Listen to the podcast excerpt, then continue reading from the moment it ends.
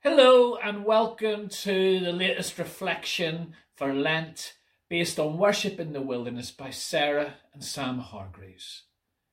Today I'm going to begin with some words from the book of Isaiah, chapter 40.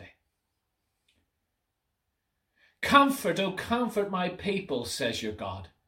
Speak tenderly to Jerusalem and cry to her that she has served her term, that her penalty is paid, that she has received from the Lord's hand double for all her sins.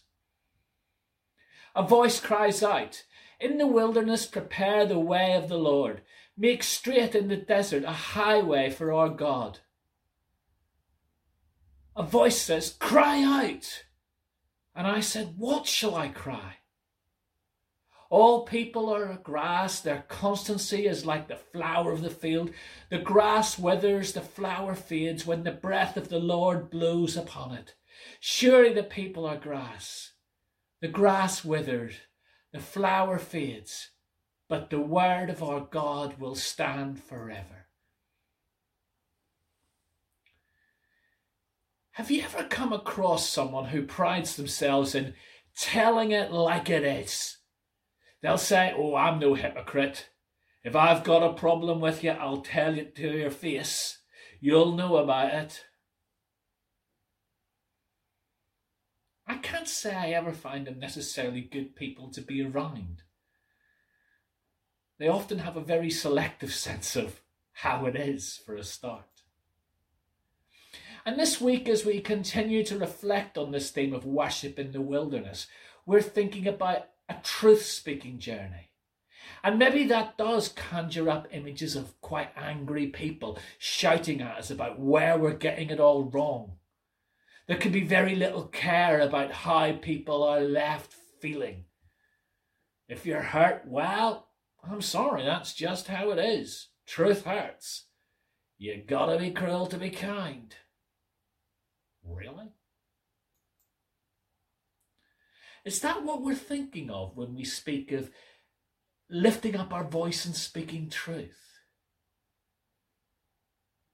Actually, we might be tempted to think so when we consider how this passage was used in the New Testament. All of our Gospels see this passage as pointing towards John the Baptist, who prepares the way for Jesus. He's the one whose voice cries out in the wilderness, Prepare the way of the Lord. Make straight in the desert a highway for our God. John seems to have been something of a firebrand.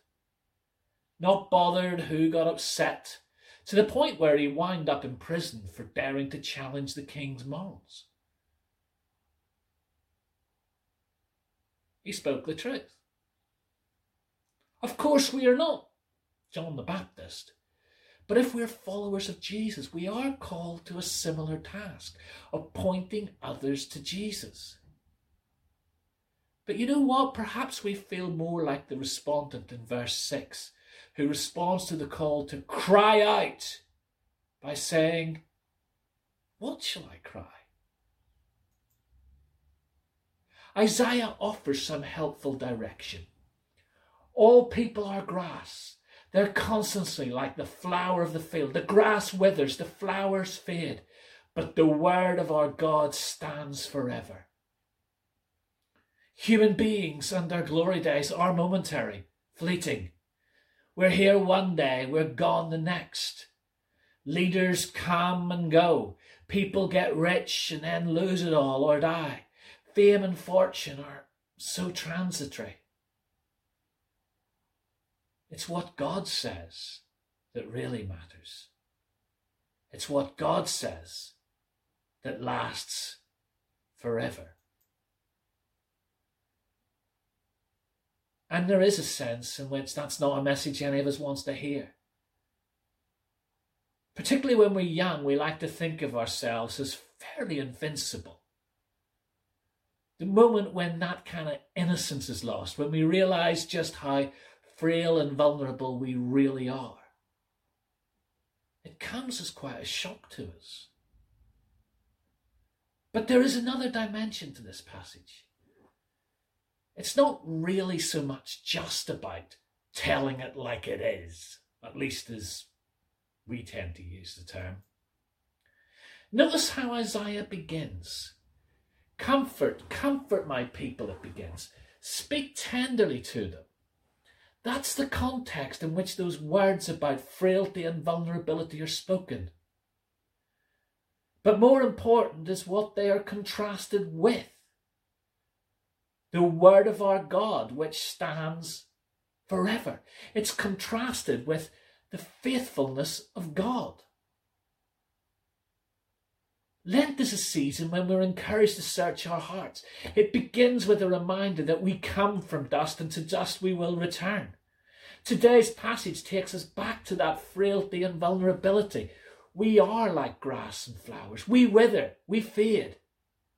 And we are encouraged also to think about the frailty and transitory nature of our commitment, because that too blossoms and fades. We wrestle with temptation, sometimes successfully, sometimes not. We feel a sense of shame that we are not what we would be, what we'd like to be, what we could be, what we should be. But that's only part of the truth. Because it never depended on you in the first place. It's the word of our God which stands forever. What God has to say about us. God's words are words to lean on, to be encouraged by, from which to draw inspiration. We can't escape discovering our frailty and vulnerability. Sooner or later, we have to face up to it. Living in denial is unhealthy. But we can face it in the light of a more important truth that we are loved more than we can ever know. That's a message our world really needs to know, a message people are longing to hear a message that will bring comfort when spoken tenderly, a message that may encourage people. And may we be encouraged to share that message. Because that's something we should lift up our voices and shout about. Lift it up, don't be afraid. Yes, even at our best, our glory is fleeting. But it's what is done with God and what God has to say about us that lasts forever. Let's pray. Word of God, may my speech be full of your truth, grace, and righteousness. Guide my words and give me boldness to speak what is on your heart. Amen.